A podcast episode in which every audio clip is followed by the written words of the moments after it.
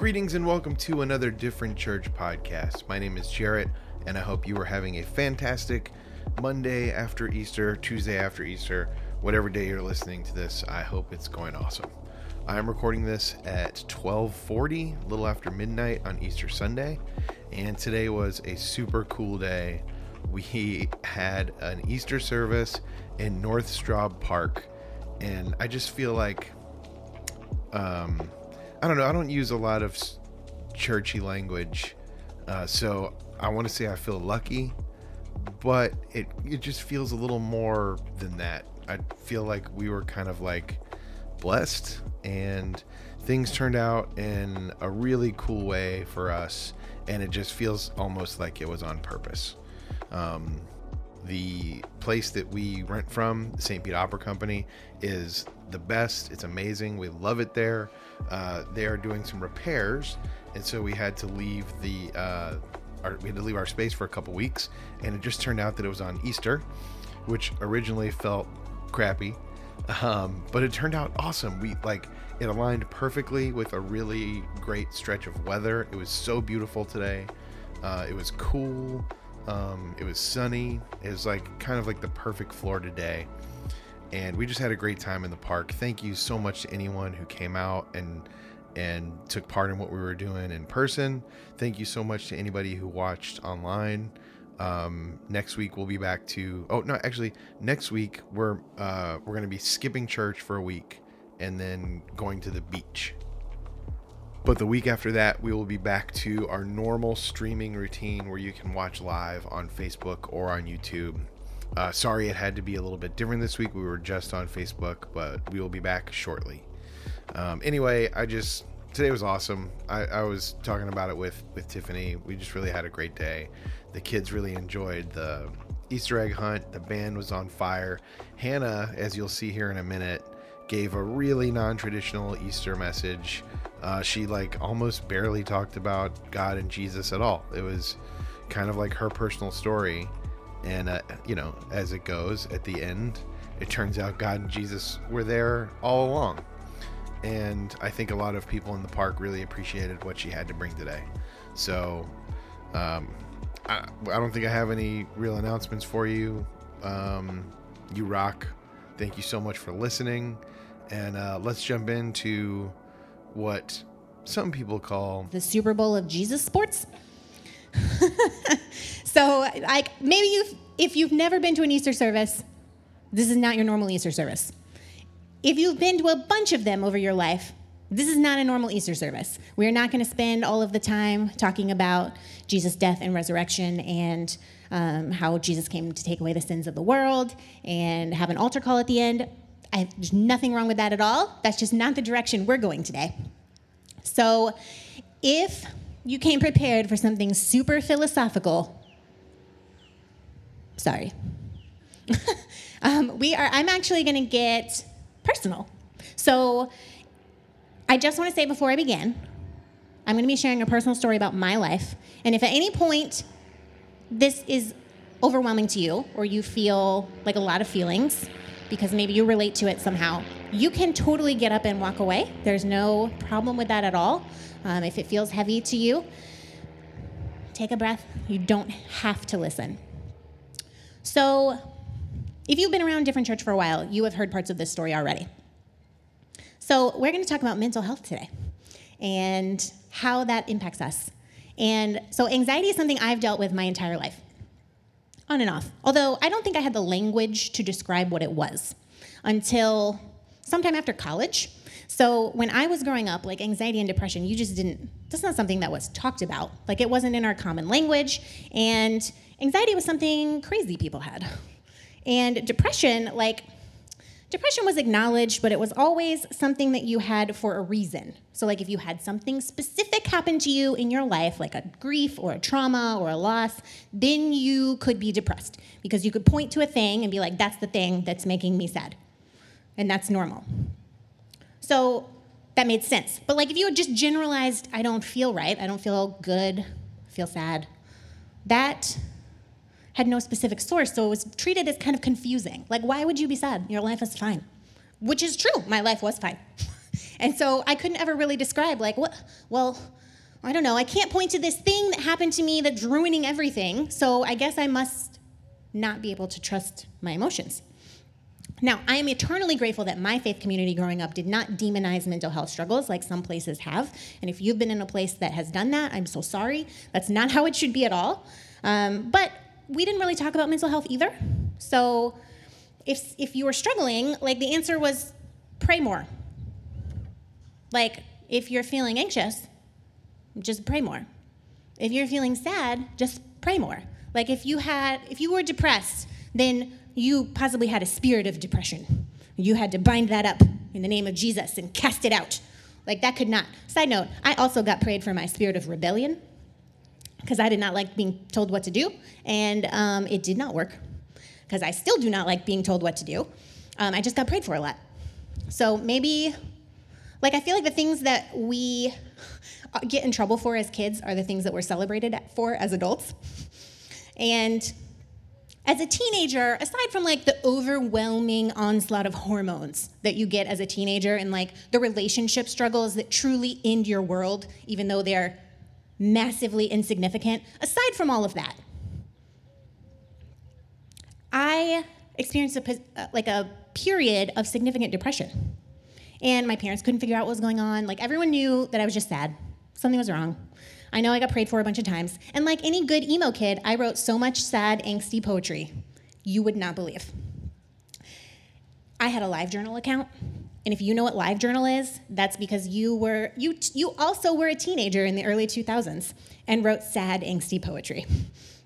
So I'm actually going to do something I've never done before, which is share one of my poems with you, um, so that you also can be depressed on this fine Easter morning. so here's one short poem. The air is twitchy, spastic, sullen. It shuffles by, making snide comments, and we gossip, breathing half truths and fables, asphyxiating in our own guile. My soul heaves, but only hate comes out. Moo. Doesn't that just feel so warm and fuzzy? That was, you know, from my vast experience of life as a teenager. That's what I was writing. Also, I was very like, I tried to be humorous with my cynicism. So I'm to share one Mo poem with you that I came across when I was looking through the collection yesterday. And it made me laugh because I titled this A True Perspective on Love. Remember, as a teenager, so what did I know about loving relationships? This is what I knew. Love is as helpful as a lukewarm beer on really hot summer days. It's as nice as a mosquito bite, as easy as a maze. It's a gallon of cough syrup when you don't have a cold. It's as comfy as a stuffy suit, as pretty as green mold. Love's the friend that never leaves. It's dog poop on your lawn. It's endless meetings with your boss, on and on and on. Love's the shirt with 20 stains you just won't throw out. It's the splinter in your, thro- in your toe, a grown man with a pout. It's everything you always hate. It's blood and sweat and tears. It's leftovers no one will eat that sit for years and years. Doesn't that just make you feel so good? Yes, my, uh, my vast experience with relationships, a true perspective on love from a teenager. So you're welcome for that. So eventually, like, I came out of that period and I went to college and I graduated and I got married and I lived my life. And anxiety was kind of always just hanging out in the background, like popping up at inopportune moments when it was really inconvenient. And so I developed my own coping mechanisms. And for the most part, life was okay. It's okay. I was too busy to settle down and address my mental health. So I just managed it the best I could. I was working full time, going to school full time. And then 2019 happened. So 2019 started off with a bang for me. I had an ectopic pregnancy miscarriage. Now, an ectopic pregnancy is a pregnancy that occurs somewhere outside of the uterus. So, anatomy lesson your uterus is here, the ovary is here, and there's a teeny tiny little tube that connects them. And that's where it was. If the tube ruptures, and it, it's very tiny, so it's a high likelihood, then it can also rupture the artery that goes right next to it, which can kill you.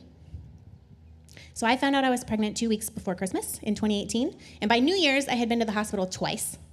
And it turned into this four month recovery that, in, that was like two rounds of like a chemo shot to dissolve the cells, more doctor visits than I can count. Essentially, I was on bed rest for four months. Like I could go to work, but I couldn't lift anything. I couldn't do anything strenuous because they were always like, don't get your blood pressure up. Don't strain too hard because you could rupture the tube, which would rupture your artery, which would then you would bleed out. So, you know, just go home and don't do that. So that doesn't help anxiety. And the worst part for me was twofold. So, for one, I desperately wanted that baby. Like we had been trying for a while. And I knew intellectually in my head that not only would that pregnancy not survive, but that it would cause serious harm to me if it did, if it kept growing. And I knew that it had no heartbeat. But still, signing the consent form to get that shot, to start the process of dissolving it, was the hardest thing I have ever done in my life.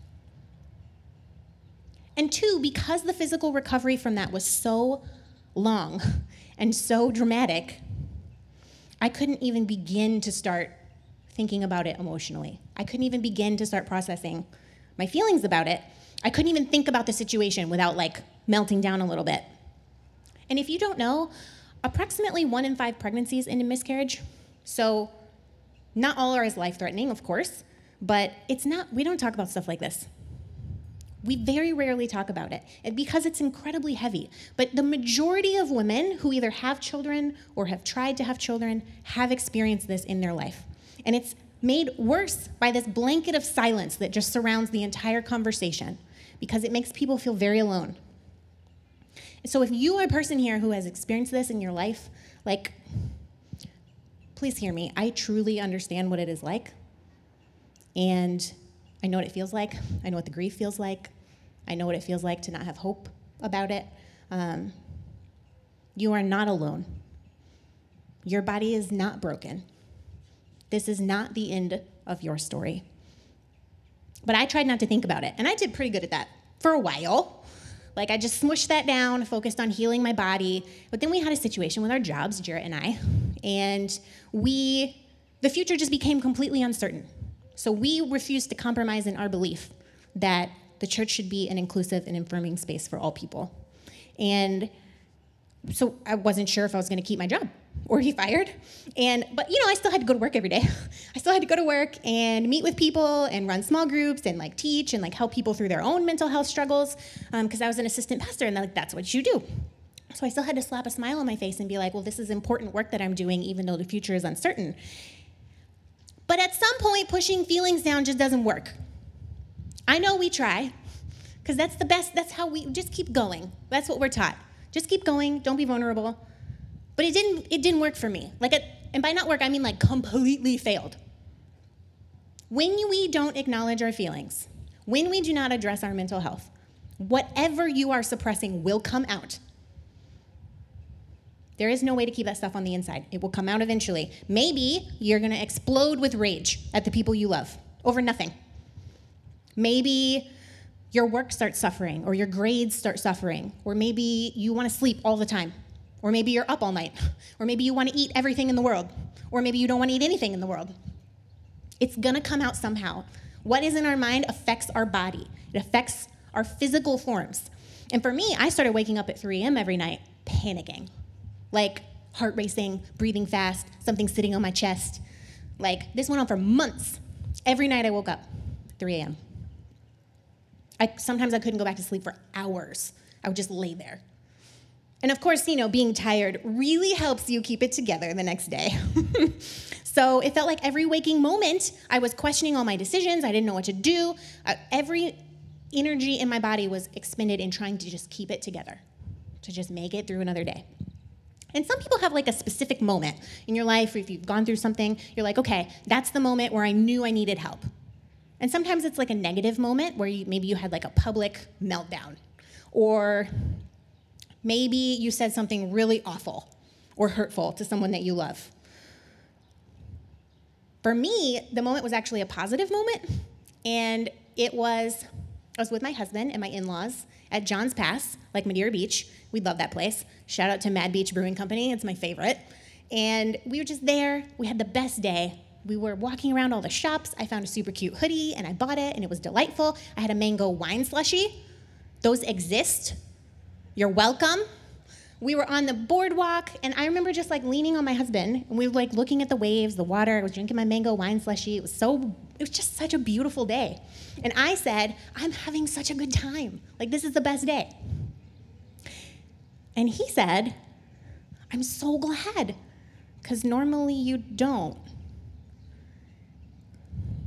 And he did not say that in any sort of mean or hurtful way at all.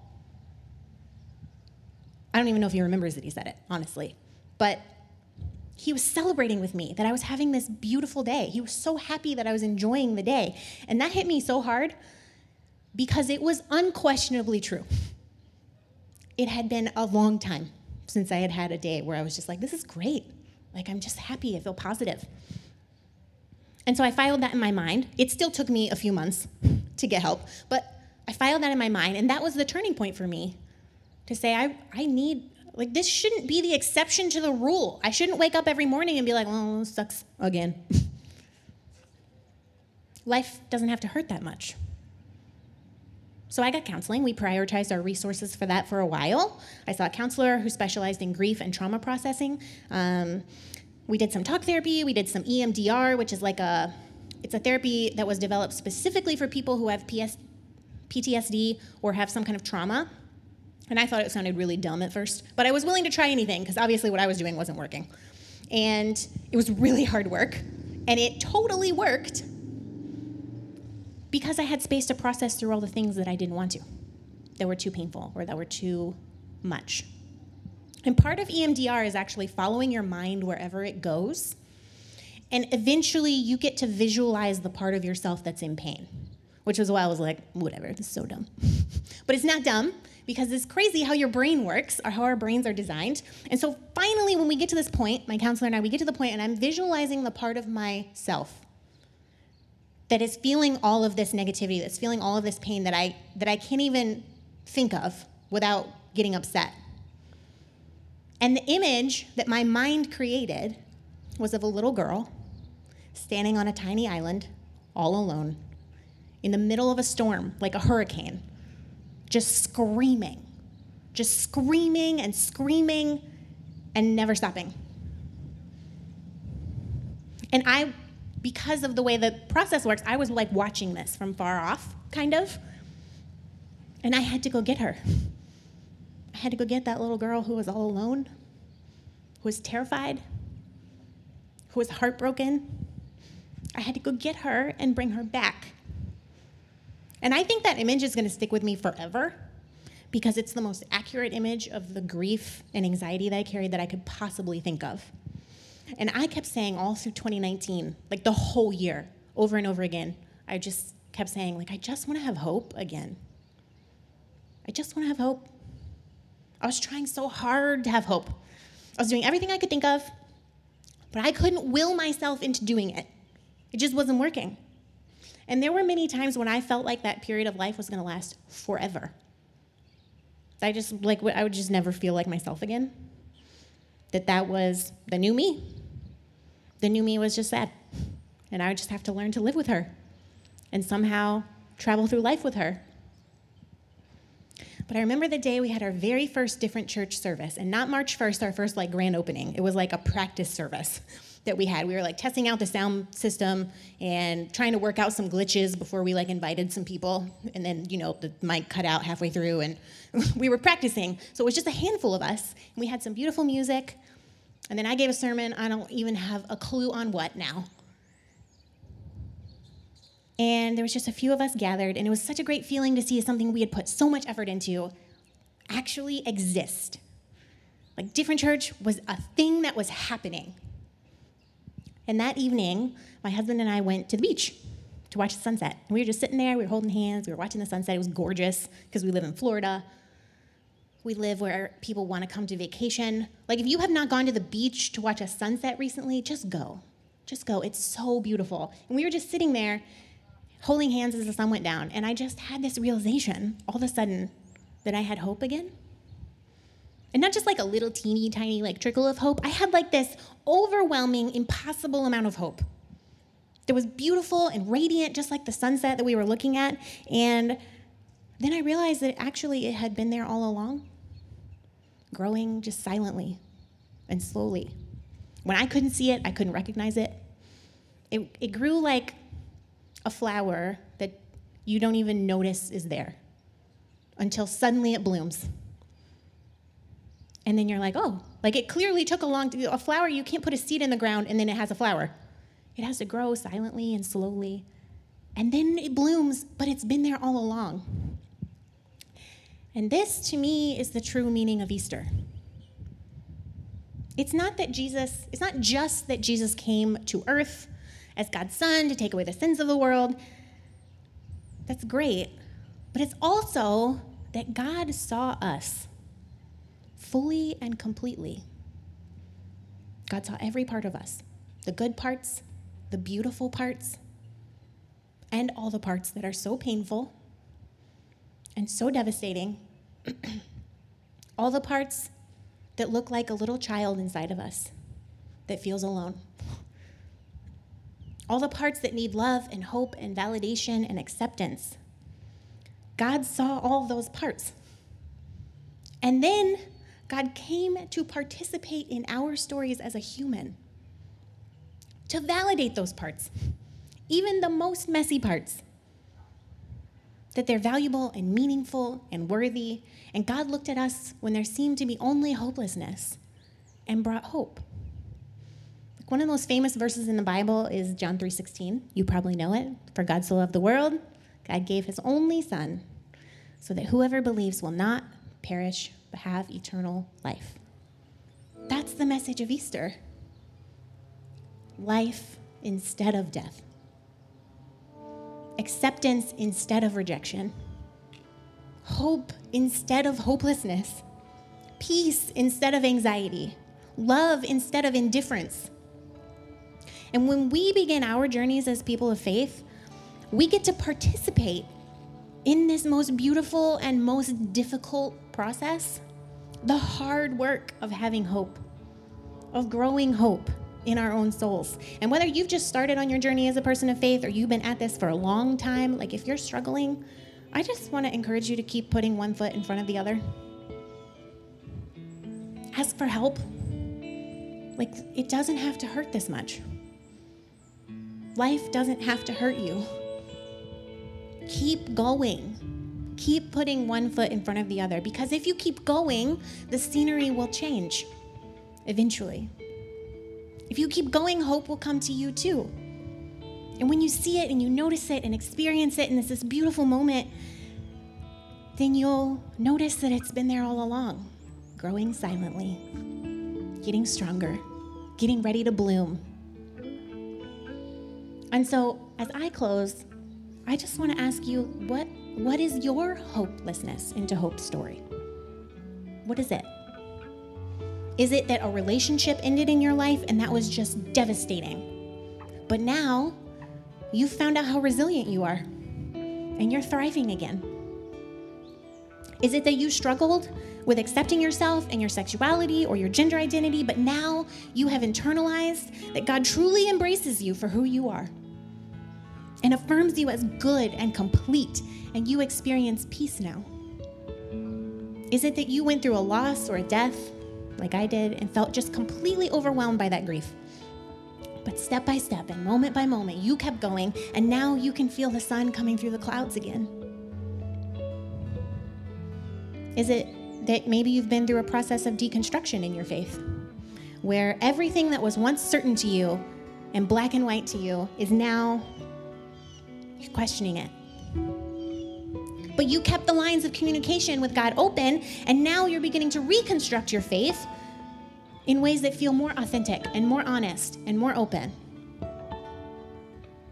Is it maybe that your relationship with your parents or your kids or your partner was strained, but through communicating openly and honestly and working on your stuff, you've started to actually accept each other for who you are and make allowances for each other's faults instead of blaming each other. And now you can move forward in relationship with people that mean the most to you.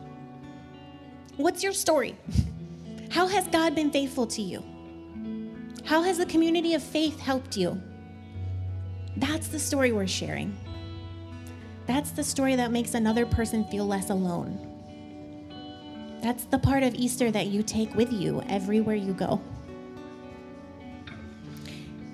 And I have something to share with you that's super exciting. We've been keeping this news under wraps. Um, I'm so, I hope you'll be excited about it. I'm like super thrilled. we started Different Church with no staff. It's just Jarrett and Bree and I and our spouses and a handful of people who just decided that Different Church should exist. No matter how much it, work it took, no how much effort, we just, we're gonna do it. And maybe it'll fail, we don't know, we're gonna give it our best shot. There needed to be a place where all people,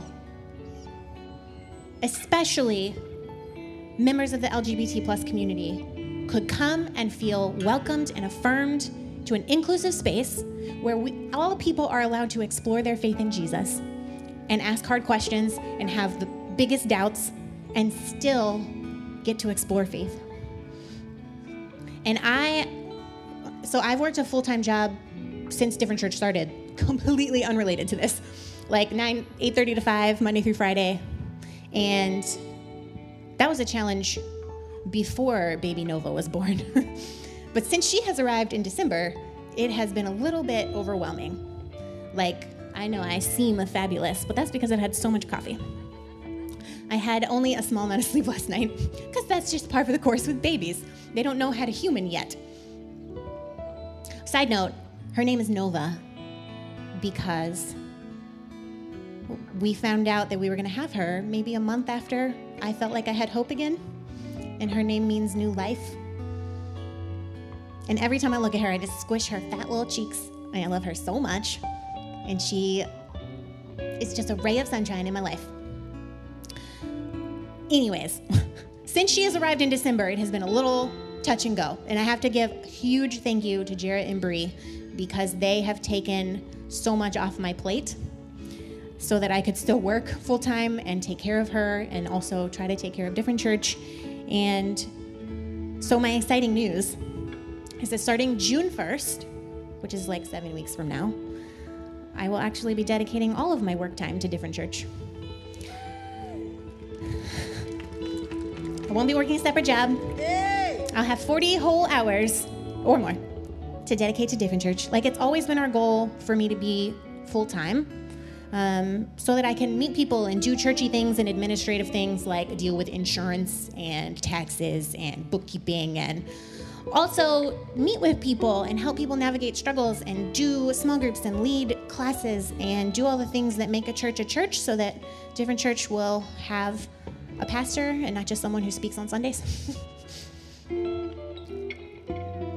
you made this possible. The church board voted to make me a full time staff person as of June 1st. And this would not have happened without you.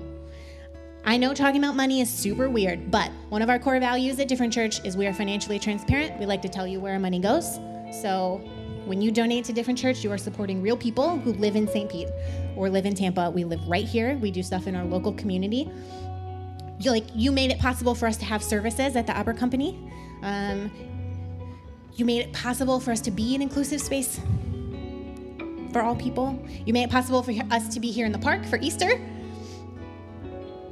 You help us support local nonprofits. We take 10% off of everything that comes in before it goes into our operating budget. We take 10% and put it right back out in the community.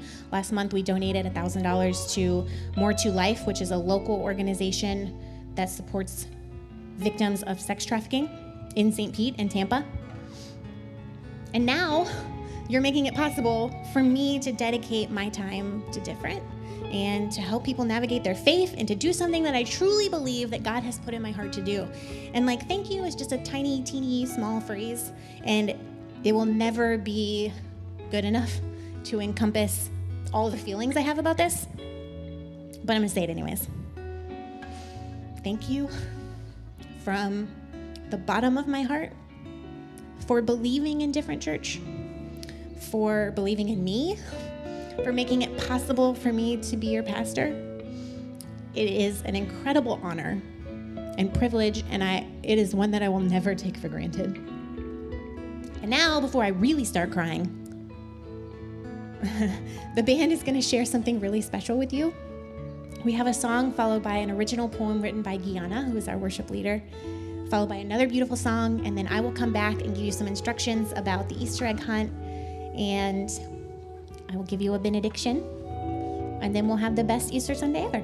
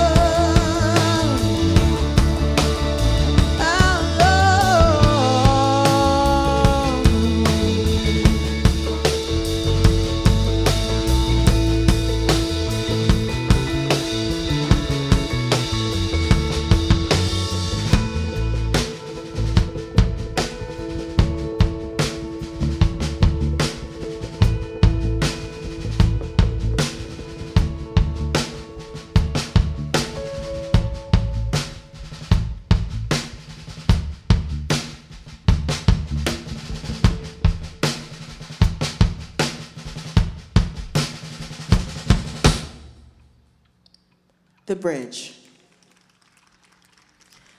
How do I get from here to there? I begin confident, making my ascent toward the other side. There's no doubt in my mind that I'll arrive. This journey is merely another ride, one I've taken many times, but this trip seems different. There must have been something I missed. Some miscalculation I couldn't predict. My energy usually carries me through even when it's spread thin, but this time it didn't. I had a few warnings of what was to come. Intermittent jolts gave me pause, still no cause for alarm ever came to fruition. Of course, I continued to travel the distance. Oblivious to what fate would await me down the line, I would end up stopped at the incline just before the halfway point of the bridge, just before the top of the mountain. My energy would leave me here I sit, abandoned, as others rush past me to reach their destiny's exit. I ask you now, God, isn't this what you've always wanted? To have me all to yourself, cut off from everyone else, positioned just so only you could be my help? I tried to call on you now, but my focus is still broken, still shaken, still scattered, still hoping to get through to someone human enough to salvage the heart of the matter. Still scared I might fall backwards, still frozen, yet still somehow open to hoping again. In that moment, I was reminded of my forever friend. In that moment, my eyes were no longer blinded. My mind was no longer clouded. I don't know how I could have honestly doubted my forever friend the one by whom I was imagined, the one who merely thought of my existence and chose to make my soul shine infinite, the one who is unseen but breathes new air into me, made my heart to beat for itself, made my mind to think for itself, made my systems to work together, my body to heal on its own. How could I forget my forever friend, my forever home? My first birthplace was your imagination. You chose me first, and you still choose me every day. You facilitate every breath I breathe and every step I take. So I know that if my energy is ever running low, you know just what to do to reinflate me. If there's anyone anywhere that's the most concerned for my safety, it's you, the one who purposely and purposefully made me. I'm reminded that if I ever find myself stuck in the middle from here to there, there will always be a reason.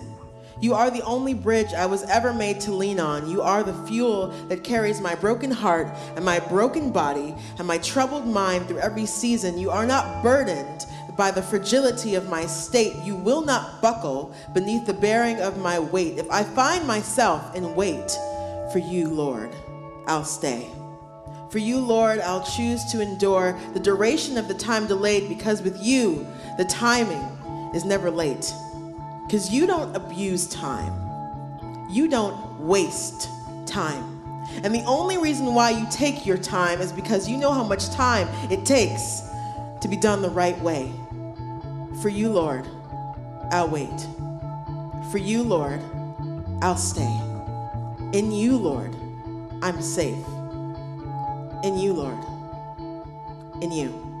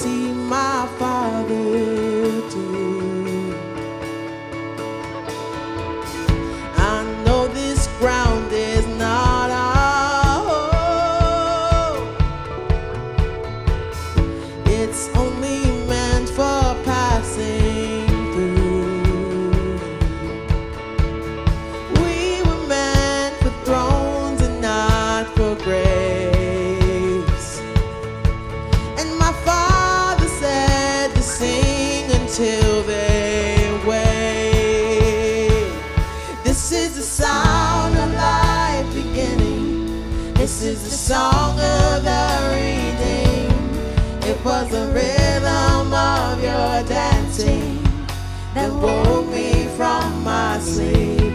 This is the sound of hope returning. All your children coming home.